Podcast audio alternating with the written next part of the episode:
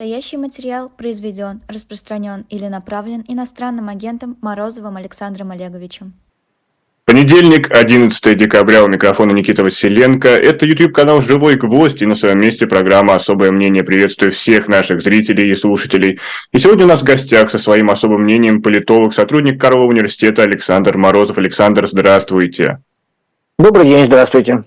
7 декабря Центральная избирательная комиссия Российской Федерации объявила о дате выборов. 17 марта здесь не было никаких сюрпризов. И на следующий день, что тоже не стало сюрпризом, Путин объявил о своем выдвижении. Но все-таки без сюрпризов не обошлось. То, как он это сделал, а именно с подачи Артема Жоги, представителя народов Донбасса, скажем, назовем его так, это было очень неожиданно. И что нам может говорить этот способ презентации новой кампании именно об идеологической составляющей того, что мы будем наблюдать в преддверии выборов?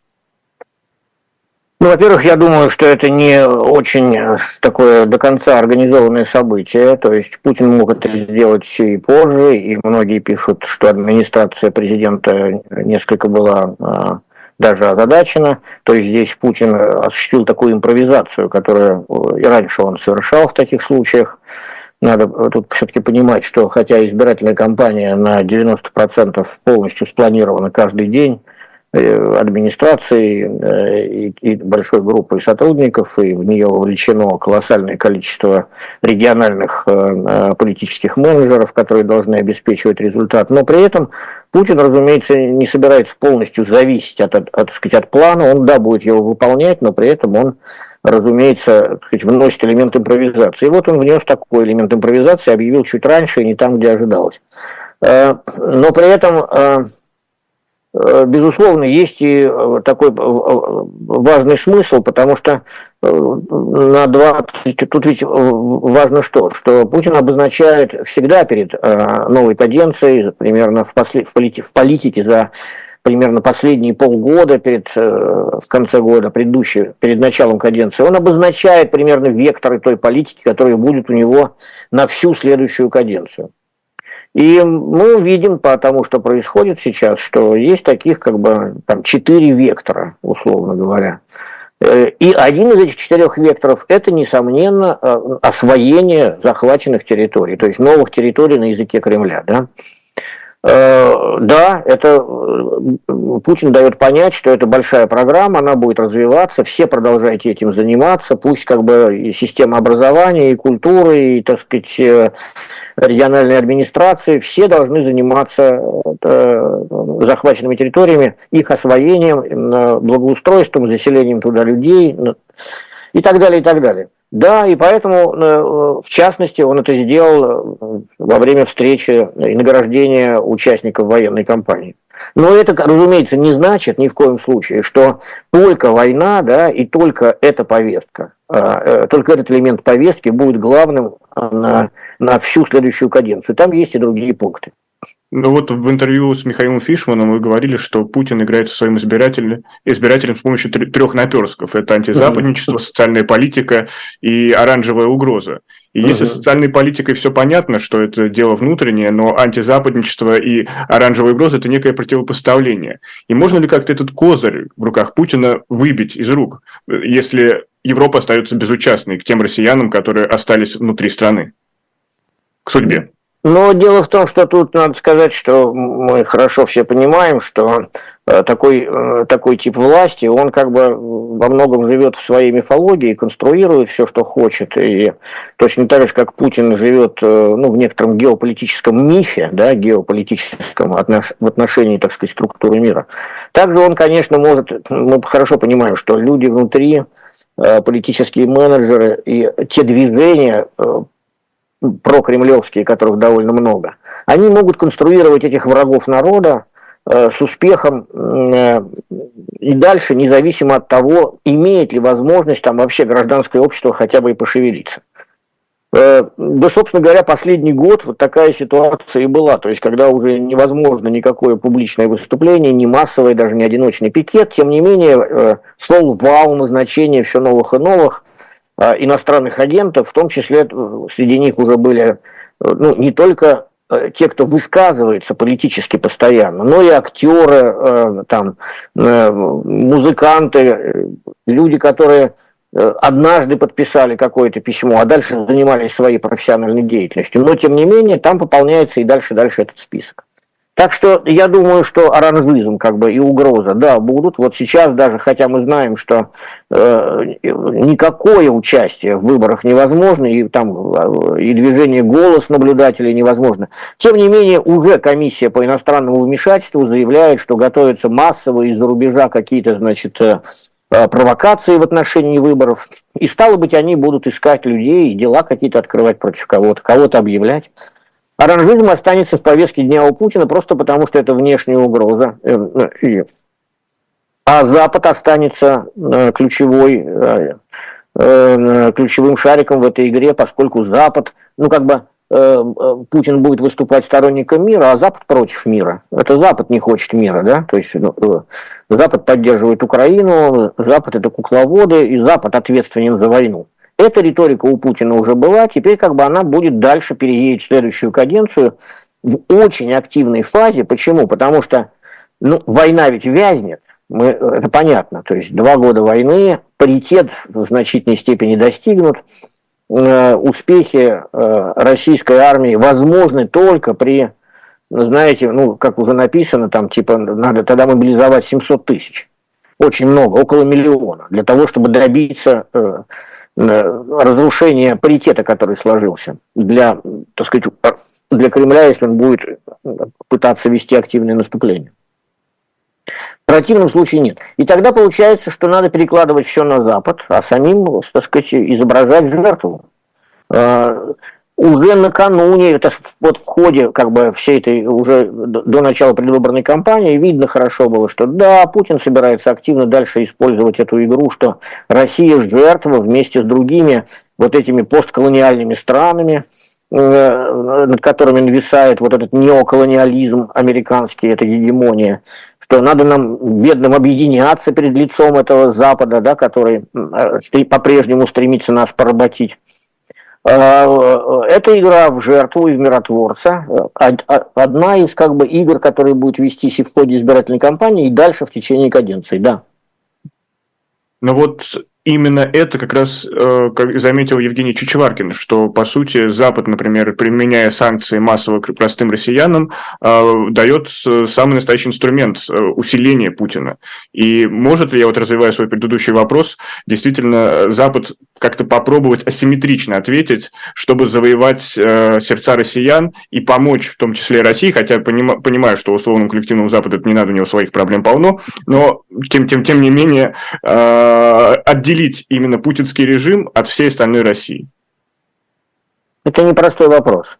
Почему? Потому что, ну, во-первых, он обсуждается все эти 2 года войны, и в первые полгода очень активно, я видел это сам, находясь в Европе давно, я общаюсь как бы и участвую в каких-то конференциях, и в общении в кулуарах, хорошо было видно, что имелось ожидание у всех, что решение Путина настолько экстраординарно о нападении на Украину, а провал блицкрига так быстро наступил, что многие считали из очень опытных людей на Западе, что Путин на этом месте, Кремль, либо сам пойдет на активное прекращение всего этого улаживания, ну, заморозку имеется в виду, не, либо произойдет некоторые, как это говорили, раскол элит, то есть выдвинется какая-то элитная группа, которая, так сказать, с позиции самого Кремля скажет, что нет, мы зашли слишком далеко.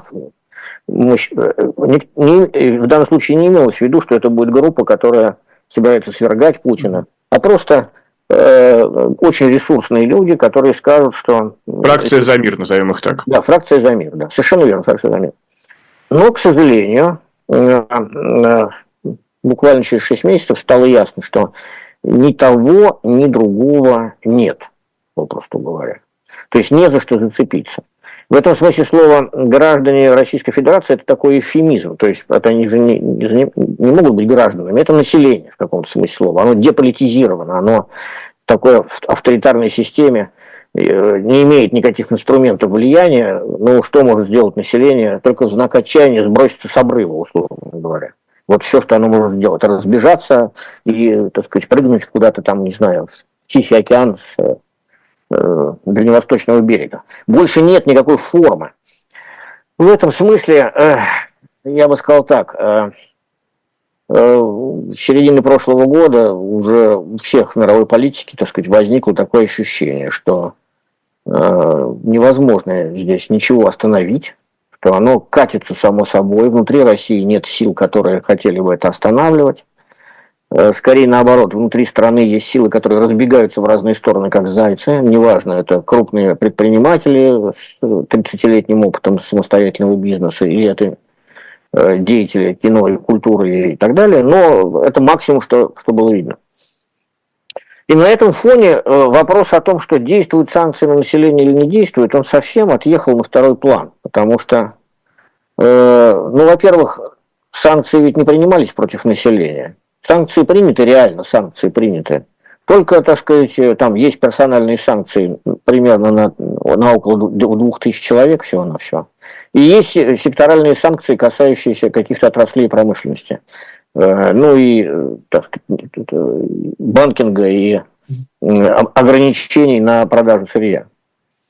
На население это никак не сказывается реально. Население себе живет припевающе, переживает инфляцию, но инфляция во всем мире сейчас, это инфляция постковидная.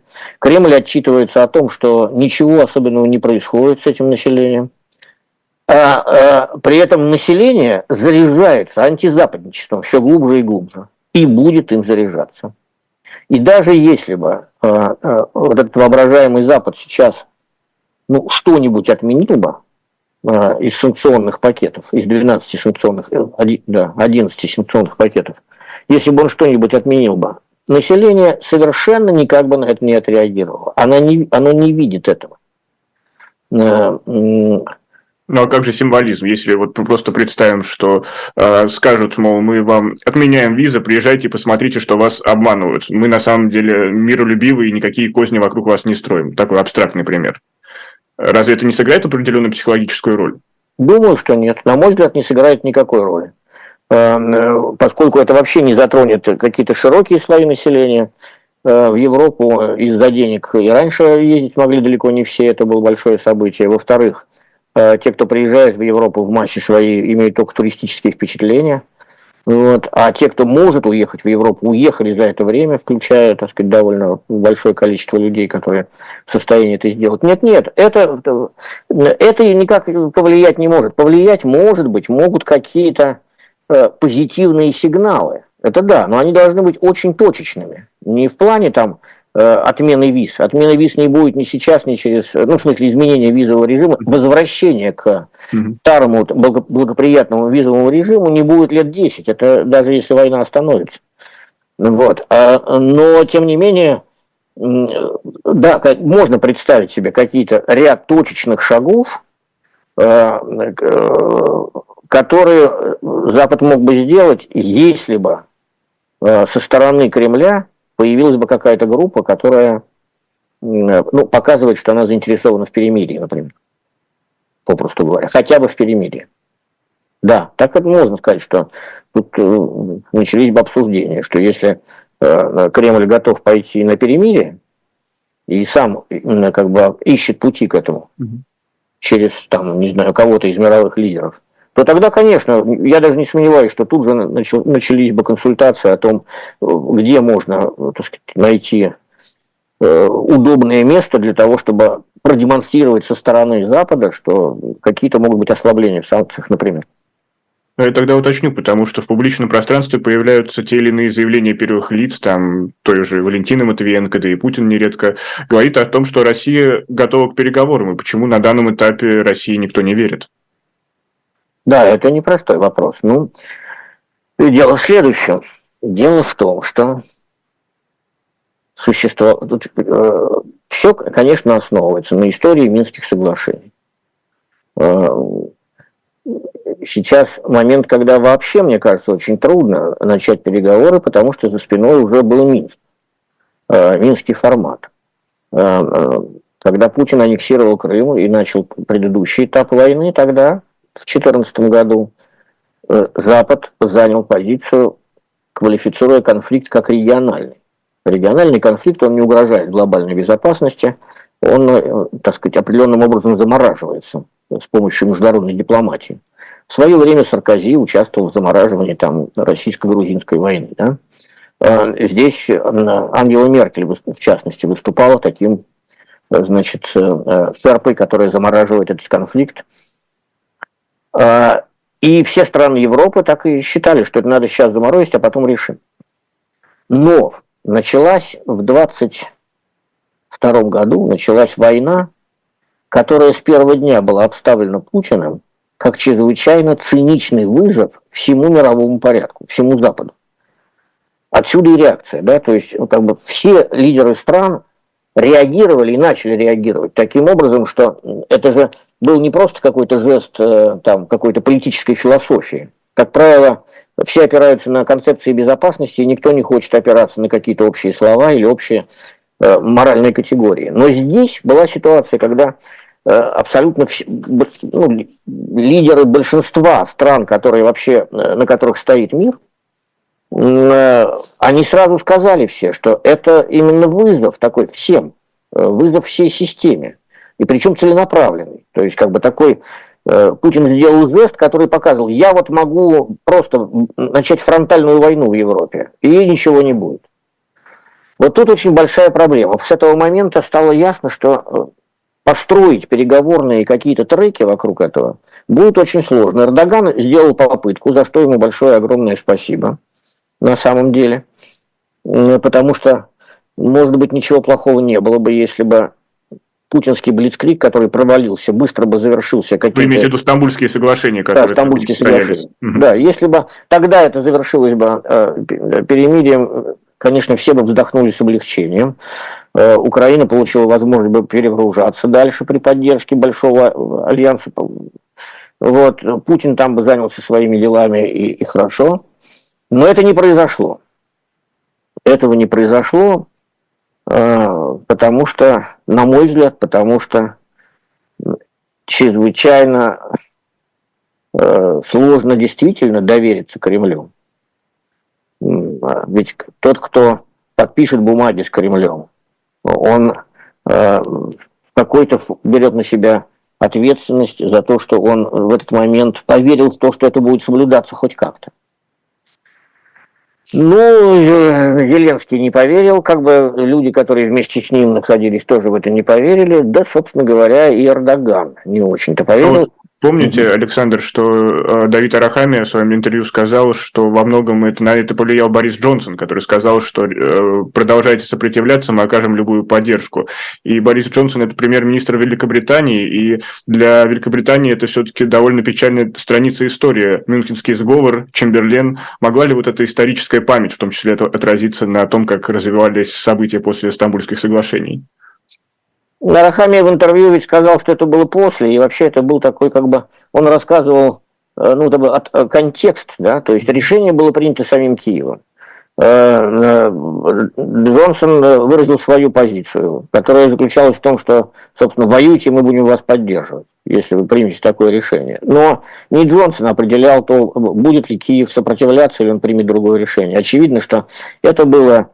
Все целиком в руках Киева, и решимости аппарата Зеленского выбирать ту или иную здесь, так сказать, переговорную стратегию или стратегию войны. Думаю, что Арахамия привел это в качестве примера одного из многих разговоров, которые в этот исторический момент происходили между лидерами крупных стран. Так что здесь я бы так сказал. Джонсон, конечно, большой молодец, безусловно, то есть... в этом смысле слова, он, так сказать, зафиксировал тогда, и не только он, но на самом деле это же зафиксировал и Байден. И с моей точки зрения, в той или иной форме это зафиксировали и тогда и лидеры, собственно говоря, Евросоюза в целом. Это... Из чего и возникла база «Рамштайн», из чего и возникли все, так сказать, дальнейшие конференции в Копенгагене, из чего возник вообще глобальный альянс поддержки Украины. Разумеется, он возник не потому, что это решил Байден или что это решил Джонсон, а потому что Киев продемонстрировал намерения, на которые нельзя было не откликаться, потому что вызов Путина интерпретировался как вызов всей глобальной безопасности. Ну так вот. Я напомню, что у нас сегодня в гостях политолог, научный сотрудник Карлова университета Александр Морозов. Призываю поддержать эту трансляцию лайками, поделиться ею с друзьями или, например, поддержать проект «Живой гвоздь», зайдя в наш книжный магазин shop.diletant.media, где сегодня особый лот. Это тайны истории в романах, повестях и документах.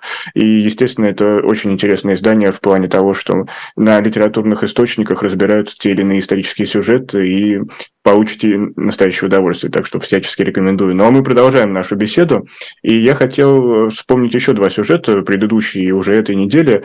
Во-первых, Владимир Путин посещал Ближний Восток, у него был большой турне, Объединенные Арабские Эмираты, Саудовская Аравия, да и в Кремле он президента Ирана принимал. А в это время параллельно Владимир Зеленский уже на этой неделе посетил инаугурацию нового президента Аргентины и отправляется еще на встречу в Белый дом и Сенат. Но так или иначе, оба лидера общались с представителями так называемого глобального юга.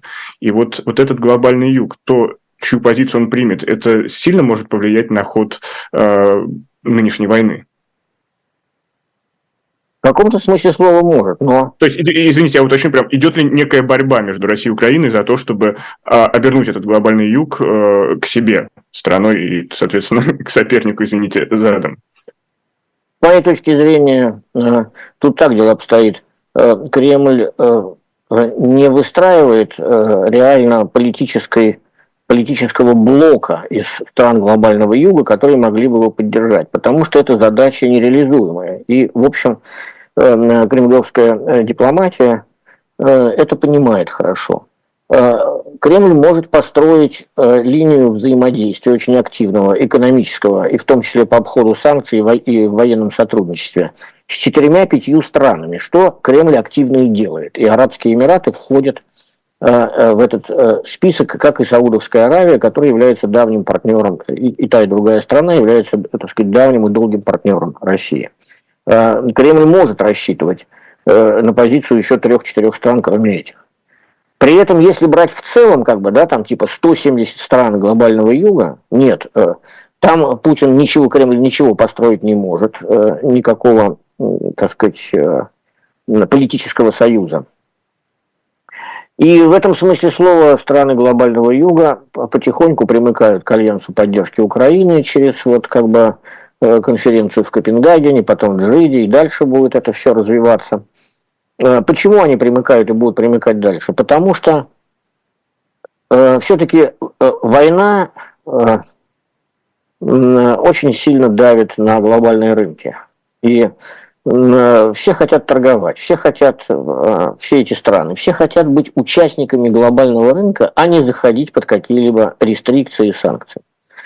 Безусловно, мы твердо можем сказать, что политические элиты многих стран настроены антиамериканские, готовы критиковать глобальный капитализм, финансовый капитализм, готовы критиковать активно глобальные неравенства, поддерживать какие-то формы национально-освободительной борьбы в каких-то третьих странах, друг друга там поддерживать. Это все так, но при этом идти на такой как бы метафизический конфликт с Западом, как это делает Путин, то есть либо мы, либо они, давайте разрушим международную архитектуру. Никто на это совершенно не готов, потому что никто не понимает, а реально какой она должна быть, эта архитектура после разрушения этой. Поэтому я думаю, что ситуация следующая. Зеленский в трудном положении, это очевидно. Потому что, в основном потому, что неудачно получилось с медийной фиксацией военных действий в последние 4 месяца. Контрнаступление было слишком широко объявлено, а его возможности были значительно меньше. Тем не менее, действительно... большие успехи, ведь как бы Украина добилась и паритета, Украина как бы вытеснила из Харькова и Херсона, да, российские войска. То есть, в принципе, в целом... Что в Харьковской области, Харьков так и остался. Да, Харьковская область, да. В целом совершенно очевидно, что Украина как страна и экономика там в несколько раз меньше по военным и экономическим возможностям, она продемонстрировала на весь мир как бы, неимоверный успех в этом смысле слова, сопротивляясь противнику далеко ее превосходящему по возможностям, причем сопротивляется уже 2 года. Может быть, эта идея контрнаступления была слишком залихватской, так сказать. И вот она сейчас довольно болезненно и тяжело отыгрывается президенту Зеленскому и его аппарату. Но это не означает, что как бы, тут Зеленский терпит полное поражение сейчас. Почему? Потому что все сообщения, так сказать, о его конфликте с Залужным, о том, что там нарастает усталость от войны, под этим всем что-то есть, безусловно. Но насколько я вижу, та часть украинского общества, которая сражается, и та часть украинского общества, которая чувствует себя уверенно и сильно, она не меняет свои позиции. То есть мы видим такой медийный... Мы реагируем на публикации в Washington Post, попросту говоря, да, на публикации. В Киеве тоже реагируют. Положение Зеленского в этом смысле трудное. Ему нужно сейчас заново сформулировать на 2024 год как бы цели войны. Так, чтобы они были всем понятны. И сформулировать очень точно границы помощи, на которые он рассчитывает. Потому что очевидно, что в начале войны были сформулированы вот определенные условия помощи. Они удовлетворяли и Киев, и как бы глобальный альянс поддержки. Но сейчас они будут пересматриваться, безусловно. А может ли Зеленский оставаться на тех же, скажем так, целях, которые он озвучивал ранее? Не станет ли это продолжение вот стоять на своем его политическим крахом? Это непростой вопрос, потому что очевидно, что если Зеленский пойдет назад, это будет политическим крахом. Лобильность украинского общества сразу сделает его предателем. Да и больше того, даже достаточно было сейчас вот этой всей неудачной конструкции медийного сопровождения военных действий в виде контрнаступления, как уже там у Зеленского возникли проблемы внутри украинского общества. Поэтому, с одной стороны, Зеленскому некуда ходить назад по этому полю, но подчеркнем, что и Путину некуда ходить назад. Вот такая сложность. У Путина есть небольшое преимущество, мы можем это признать, что он четко не определил цели, и из того, что они четко не определены, он может любой результат назвать своей победой. Да, совершенно точно. Так и есть, да. Путин может совершить приостановку военных действий и зафиксировать, так сказать, промежуточный результат. Украина в этом смысле слова жертва агрессии. Ей трудно зафиксировать промежуточный результат, потому что она теряет. Но, тем не менее... Ну, можно представить себе, конечно, это все-таки мировая история, история войн. Конечно, мы можем представить себе ситуацию, при которой Киев должен будет сформулировать промежуточные цели всей вообще вот этой второй украинской войны, условно говоря. И сказать себе, что мы остановимся на этом, начнем перевооружаться, начнем новый этап как бы, там, подготовки к будущему. Тут, конечно, хорошие перспективы, потому что если перемирие состоится, ну вот условно в том формате, за который выступает Григорий Алексеевич Явлинский, то это будет означать действительно только подготовку к новой большой войне с обеих сторон, которые потребуют 2-3 лет, и вообще как бы за эти 2-3 года Украина, так сказать, далеко пройдет путь интеграции в военные структуры европейских стран, как бы и переподготовит и армию, и так далее, и так далее. Да, это можно себе представить, но пока вот, если брать сегодняшний момент, несмотря на то, что это было бы возможно некоторым для всех облегчением, такое вот как бы перемирие в формате Явлинского, проблема в том, что первое, нет никакого сигнала четкого со стороны Кремля через кого-то из мировых лидеров. Вот было понятно, что там, когда Эрдоган выступает, то есть кто-то из лидеров переговорщиков, да, третья сторона, может выступить только если у него есть предварительные некоторые, да, договоренности с Кремлем. Да, тогда он может действовать, он не может сам. Этого нет сейчас, нет никакого второго Эрдогана. Дальше, значит, Зеленский проголосовали, Рада проголосовала, что переговоры с Путиным невозможно, надо переголосовывать. В Соединенных Штатах мы видим только голоса отдельных, так сказать, сенаторов и конгрессменов, которые говорят, что надо прекратить помощь. Но никто из них не говорит, не предлагает ну, сценария перемирия, да, просто говоря, или не выступает с позицией, что а вот так надо повести это дело для того, чтобы приостановить эту войну. Ну и так далее, и так далее. То есть весь ландшафт выглядит сегодня так, что привести к этому перемирию непонятно каким образом. Здесь, конечно, я вот задумался на ваших словах, и кроме слова «тупик» мне ничего в голову не приходит, к сожалению, но надеюсь, я в этом плане ошибаюсь. Я напомню, Александр Морозов, политолог, сотрудник Карлова университета, у нас сегодня в гостях со своим особым мнением, и я немножечко отмотаю наш разговор назад и вернусь к выборам, потому что произошло еще одно интересное и важное событие. В тот же день, когда Центральная избирательная комиссия объявила о дате проведения голосования, 17 марта, тут же первыми в повестку ворвались даже еще до выдвижения Путина команда соратников Алексея Навального. И они решили провести кампанию, агитировать своих сторонников, и не только своих сторонников, вообще российского избирателя, любой кандидат, кроме Путина. Но вот вы сами уже говорили, что это голосование, электоральное мероприятие, и тут, по сути, идет игра в карты с шулером. А в чем тогда смысл подобных кампаний на данный момент?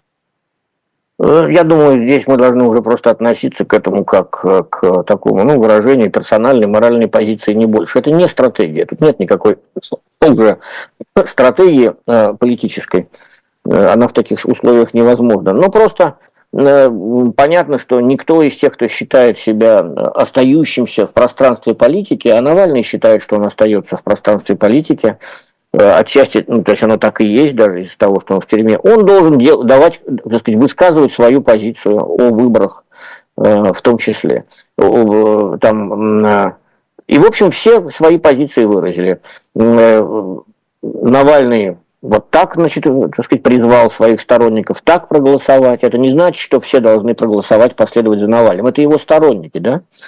Скажем, там Григорий Явлинский вот, так сказать, с такой выступил повесткой, да, с такими заявлениями, под это собирает людей.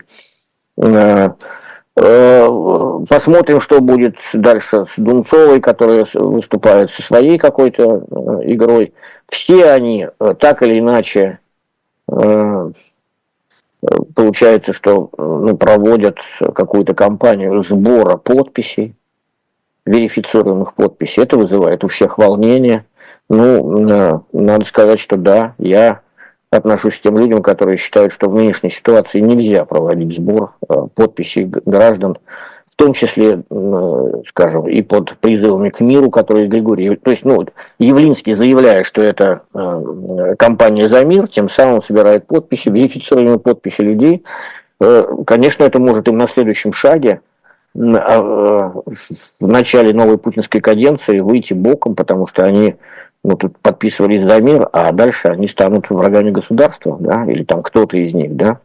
Возникает база проверки людей. Сегодня ты подписал, вот в этом году подписал ты за Явлинского за мир, а через 5 лет внезапно, а ведь такое уже было, вот в последнее время, вдруг заводятся дела по каким-то Facebook-публикациям 2008-го, там, 2018-го года, то есть 5-10 лет назад.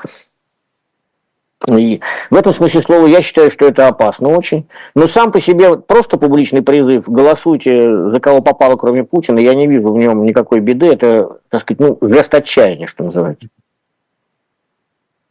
Это прям была моя вторая формулировка вопроса, является ли это некой определенной беспомощностью. Ну да, вот к этому выводу мы, да? к сожалению, но пришли. Да, но тут нельзя поставить как бы, Навальному ничего в вину, потому что он в тюрьме, а вся его организация криминализована, причем жестоко криминализована. То есть они объявлены экстремистами, то есть... При попытке действовать люди получат сразу, начиная от 10 лет заключения. Ну, конечно, они все уехали, а те, кто не уехал, те готовятся к посадке, как Ксения Фадеева, которую вот забрали, ну и так далее, и так далее. И более того, я напомню, что на данный момент, на момент этого эфира, когда он идет, Алексей Навальный пропал из исправительной колонии номер 6, и его сторонники не знают, где он находится, никакой официальной информации, поэтому будем следить и надеяться, что с ним все в порядке. Но мы продолжаем беседовать об актуальных событиях. И, Александр, не знаю, как в вашем информационном пузыре, но, по крайней мере, в чате «Живого гвоздя» сегодня целый день главной темой является стоимость яиц в России. И буквально все обмениваются своими ценниками, сколько стоит. Вот, например, 140 рублей за десяток в Кирове, в «Магните», пишет Лора, пользователь. И там, если отмотаю назад, будет еще очень-очень много. И тут снова становится извечный вопрос. А действительно, в нынешних реалиях мы можем снова наблюдать историю, что все-таки холодильник может победить телевизор? Или такого, это уже нереально в нынешних обстоятельствах? Мы не знаем этого точно. Дело в том, что, я думаю так, все, что мы видим в качестве яиц и жен и матерей мобилизованных и прочую демонстрацию социальной кризисности до начала путинской избирательной кампании и перехода в новую каденцию, это все некоторая пена, которая в итоге поглощается самим Путиным. Сейчас он выйдет на прямую линию и скажет, как бы, что ему покажут яйца и очереди за яйцами в этой прямой линии, ему покажут этих жен, которые требуют изменения условий для своих воюющих мужей. Он должен наверняка удивиться и возмутиться. Да, он удивится, возмутится и немедленно даст поручение. Он, конечно, скажет, что Сергей Кожугетович, но это надо решить, так нельзя, конечно, да почему это вот, так сказать, страдают семьи, значит, почему отцы и так далее. И про яйца он тоже скажет. Он неоднократно эти фокусы проделал в течение 20-летнего правления. Он там у Дерипаски ручку забирал, там требуя решить какие-то проблемы, не знаю, Магнитогорского комбината. Он неоднократно демонстрировал такие фокусы в отношении там, региональных властей публично, после чего те, так сказать, начинали там, быстро решать проблемы. Это сейчас. Другое дело, что мы не знаем, какой характер примут диспропорции экономические в следующем году, например. Да? С одной стороны, есть такие победные реляции о том, что вот экономика устояла в 2023 году гораздо лучше, чем ожидалось. А с другой стороны, вот сейчас опубликован доклад Института экономики Российской Академии Наук, и он довольно пессимистичный на следующий год и на 2025 год. И вовсе не совпадает с какими-то там неизбежно лояльно оптимистичными оценками правительства. Поэтому я бы так сказал, будем так считать, Владимир Путин, он вместе со всеми, так сказать, своими товарищами по, так сказать, политической жизни, он уже сформировал бюджет 2024 года. Это военный бюджет, это бюджет войны. И надо понимать, что население должно понять, что оно воюет, и поэтому яйца будут дорожать. А вот что будет с 2025 годом, вот тут пока вопрос открыт. 2024 год будет в этом смысле слова военным, независимо от того, будут дорожать ли яйца, будут ли какие-то социальные вот эти трудности у населения. Население должно будет поджимать, так сказать, хвосты, затягивать пояса, и кремлевская пропаганда будет только накачиваться в этой ситуации, что нет, мы должны победить, тут ничего не сделаешь. Такой у меня прогноз на 2024 год. Но я хочу подчеркнуть, что если так сказать, какие-то силы на глобальном, как бы, глобальные силы попытаются двигаться в направлении перемирия, то, наверное, конструкцию можно построить, учитывая и так сказать, ситуацию Путина, и ситуацию Зеленского. Но это требует очень больших усилий, очень большой энергии со стороны там, кого-то, кто в состоянии вести переговоры сразу, так сказать, с пятью центрами, как бы условно говоря. Ну кто это может? Вот, мы можем хотя бы это представить? Да, можем. Как это был Эрдоган, так это может быть, например, скажем, лидер Израиля, например. Это может быть глава Швеции, Франции или Германии. То есть люди, которым должны доверять оба лидера и России, и Украины. Да, и в то же время они должны восприниматься, в том числе и Соединенными Штатами, и Евросоюзом, как человек, который, так сказать, в состоянии выступать инициатором решения такого вопроса. Потому что, конечно, президент Эквадора может выступить с такой инициативой, но, так сказать, со всем уважением относясь к Эквадору и с огромной симпатией, просто как бы у него недостаточно, так сказать, такого дипломатического веса и опыта, да, для того, чтобы выступать с такой инициативой. Но не говоря уже о том, что, конечно, если бы здесь инициатором выступала Индия, такое индийское руководство, или тем более Китай в партнерстве с США, это совсем другая история. Многие об этом говорят сейчас, пишут, что да, война, конечно, могла быть прекращена совместными усилиями Соединенных Штатов и Китая к взаимному и обоюдному интересу всех сторон. Но это пока в практическом плане не видно, чтобы это происходило. Вы в начале своего ответа упомянули прямую линию, и вообще у многих был интерес определенный к прямой линии из-за того, что ожидали на ней выдвижения Путина на новый срок, на новую каденцию, как вы говорите, и здесь уже интриги никакой нет. А что нас может ожидать на этой прямой линии, и насколько там будет присутствовать тема войны? Ведь всячески Путин, казалось, пытался избегать, по крайней мере, в рамках вот нового предложения, какого-то идейного предложения для своих избирателей. Мне кажется, прямая линия, она, насколько мы ее помним, как она проводилась все эти годы, она не играет такого большого политического смысла. Ее цель – продемонстрировать бюрократии определенный стиль, который, да, которому дальше надо следовать. Я сам буду с интересом слушать выступление Путина на расширенной коллегии ФСБ, которая каждый год бывает, это будет 24 декабря, если я правильно понимаю, для нас это будет важно, потому что в этом выступлении зашита стратегия вопросов безопасности. Я думаю, что с интересом надо будет послушать даже возможное его выступление на съезде «Единой России», поскольку он должен партии, как своей бюрократии, сообщить некоторые намерения в области государственного строительства. Но что касается прямой линии, то здесь ничего никогда не происходило. Это некоторое шоу, направленное целиком на то, чтобы просто, как бы демонстрировать патологическую связь диктатора со своим населением. То есть такую странную фантасмагорическую связь. И мне кажется, в этом году тоже мы тут ничего политически значимого не услышим. Мы услышим все политически значимое в следующих выступлениях Путина. Вплоть до марта месяца он будет выступать. Он, несомненно, выступит еще и на Всемирном фестивале молодежи и студентов, который под это дело тоже сконструирован в начале марта. И, конечно, он будет выступать в связи с двухлетием войны 24 февраля, почти, можно не сомневаться, будет делать какое-то заявление. Вот такой примерно график его выступлений, которые имеют какое-то политическое значение. Прямая линия никакого. То есть прямая линия, ее можно сравнить, от нее эффект такой же, как от портретов Сталина, где он принимает от девочки цветы. Да, совершенно точно, да. Что ж, запомним эту аналогию. Но есть еще одна дата, которая завтра будет отмечаться, или, может быть, для некоторых это скорее даже поминки. 30 лет Конституции Российской Федерации, 12 декабря 1993 года была принята она на всенародном референдуме. В 2020 году она была скорректировано, назовем это так, тоже всеобщим голосованием, или как оно вошло в историю голосования на пеньках для тех, кто помнит все это.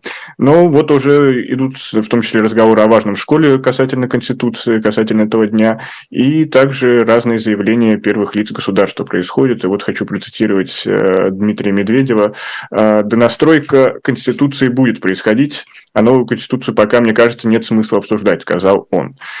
И здесь действительно хочется спросить, а насколько еще хватит вот этой Конституции, которую приняли в 93-м году и отредактировали в 20-м?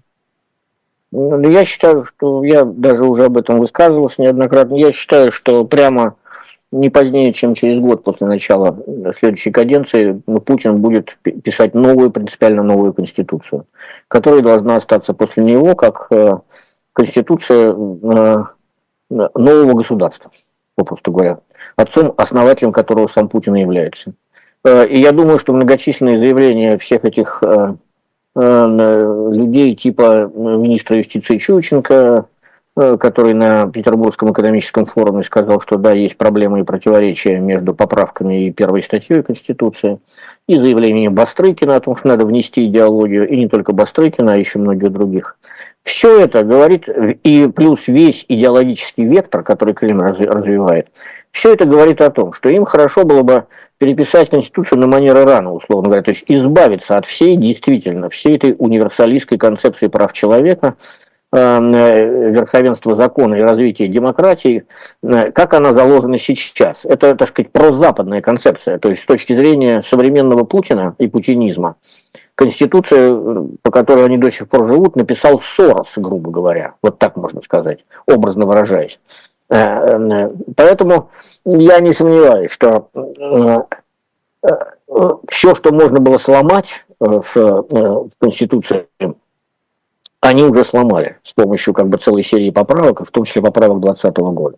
Поэтому будут ее переписывать. Путин вряд ли уйдет, так сказать, из истории, так сказать, он, наверное, планирует примерно еще 1,5 каденции руководить страной, ну, если не две целые, то хотя бы 1,5. Он вряд ли уйдет через 10 лет как бы с политической сцены, не оставив вот Конституцию в этом виде.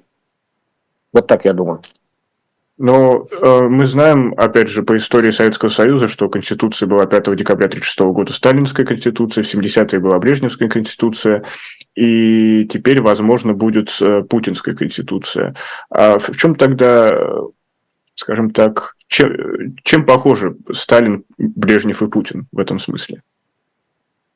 Ну, тут скорее не так. Дело в том, что Брежневская конституция была действительно ответом на реальные большие изменения советского общества, и формулировки сталинской конституции уже не совпадали с реальностью через 20 лет после войны. У Путина другая ситуация. Путин ориентируется не на изменение общества, а наоборот на создание такой постмодернистской, так сказать, конституции, которая обслуживает интересы такой геополитической конструкции в его мозге, то есть создает рамку для государства, которого нет, как бы и для населения, которого нет, для какого-то агрессивного народа, который собирается опрокинуть весь мир в защите традиционных ценностей, там, установить какой-то новый, более справедливый мировой порядок на земле.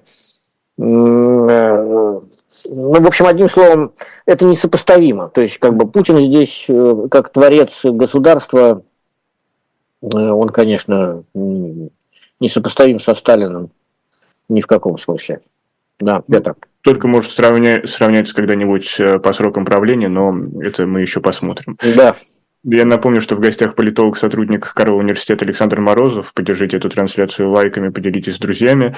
Но, помимо прочего, ведь Конституцией занимаются и оппозиционные силы, тех, кого принято называть несистемной оппозицией, да и, в принципе, системные. Например, когда готовились поправки к Конституции нынешней, партия «Яблоко» хотела предложить свой проект, и она почти полностью написала. В том числе и те, кто уехал, занимаются тем, что пытаются создать какой-то свой проект. А для чего нужна эта работа? В чем ее смысл? Я бы так сказал, что если говорить об альтернативных каких-то проектах, или во всяком случае о размышлениях о Конституции, они полезны только одним.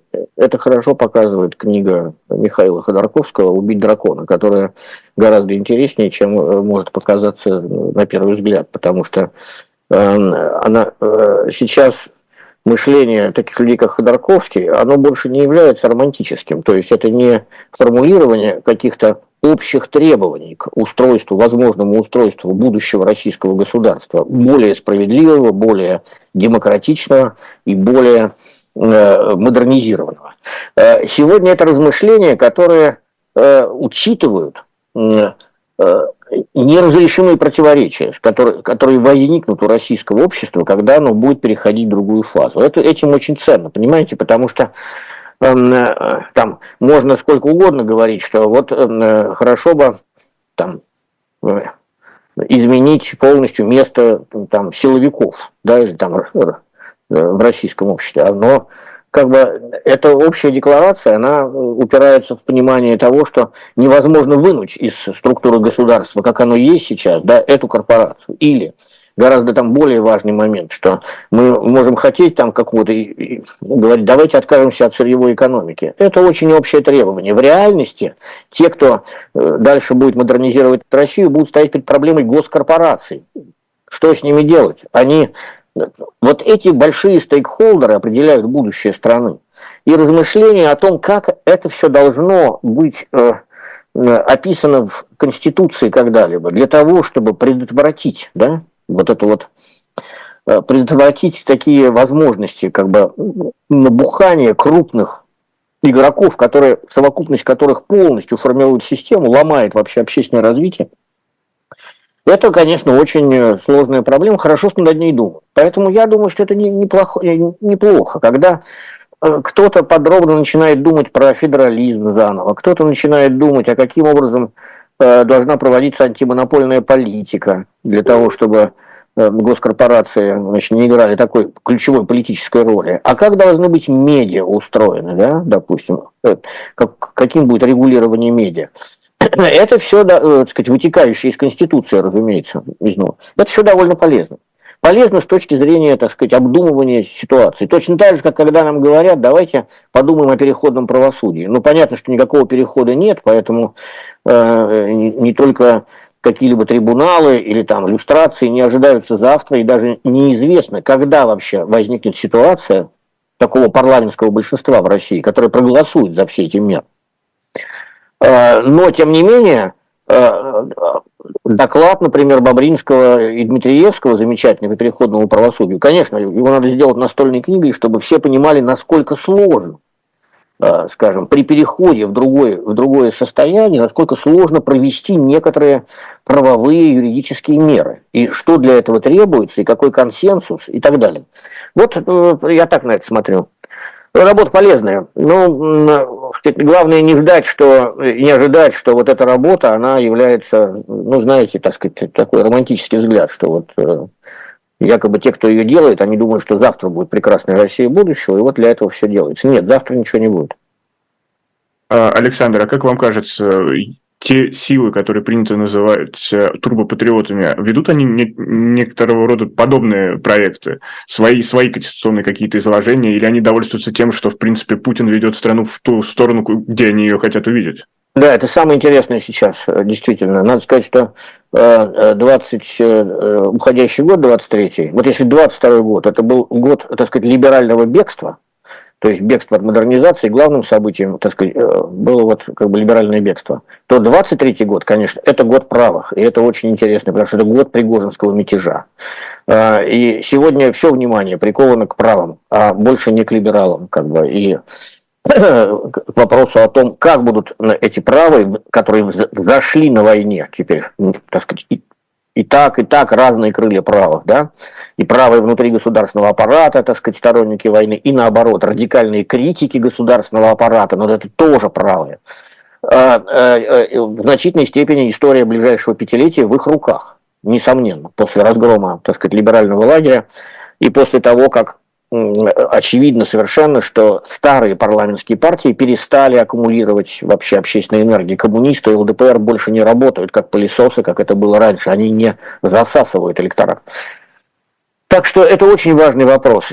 Конституцию они не пишут явно, но то, что впереди их время, это для меня несомненно. Они становятся как бы в результате действительно бенефициарами объявленной войны, и Путин должен будет вместе с ними резко править, как бы, либо их, так сказать, возглавляя, либо должен, наоборот, их как-то институционально представить в политике, но самому дистанцироваться от них. То есть это вот два основных сценария.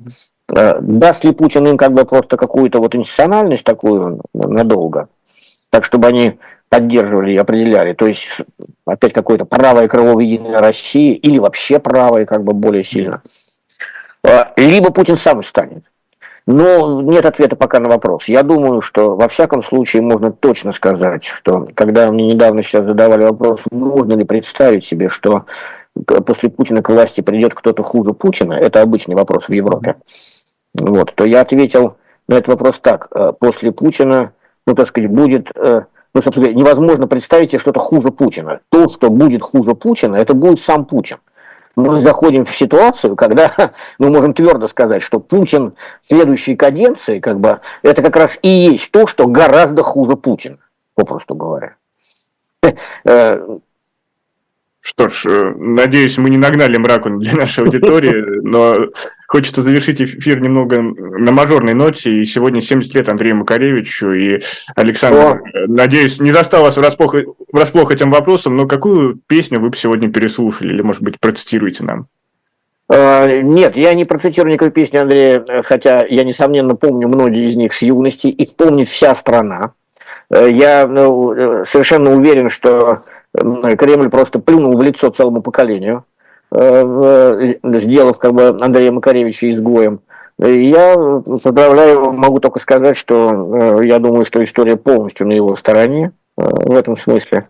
И не только его, но и большой части, как бы очень большой уже группы людей, которые прошли очень достойно и последние советские годы, и постсоветский транзит, и оказались вот так, значит, как бы очень грубо выброшены Путиным и Кремлем как бы из жизни в своей стране.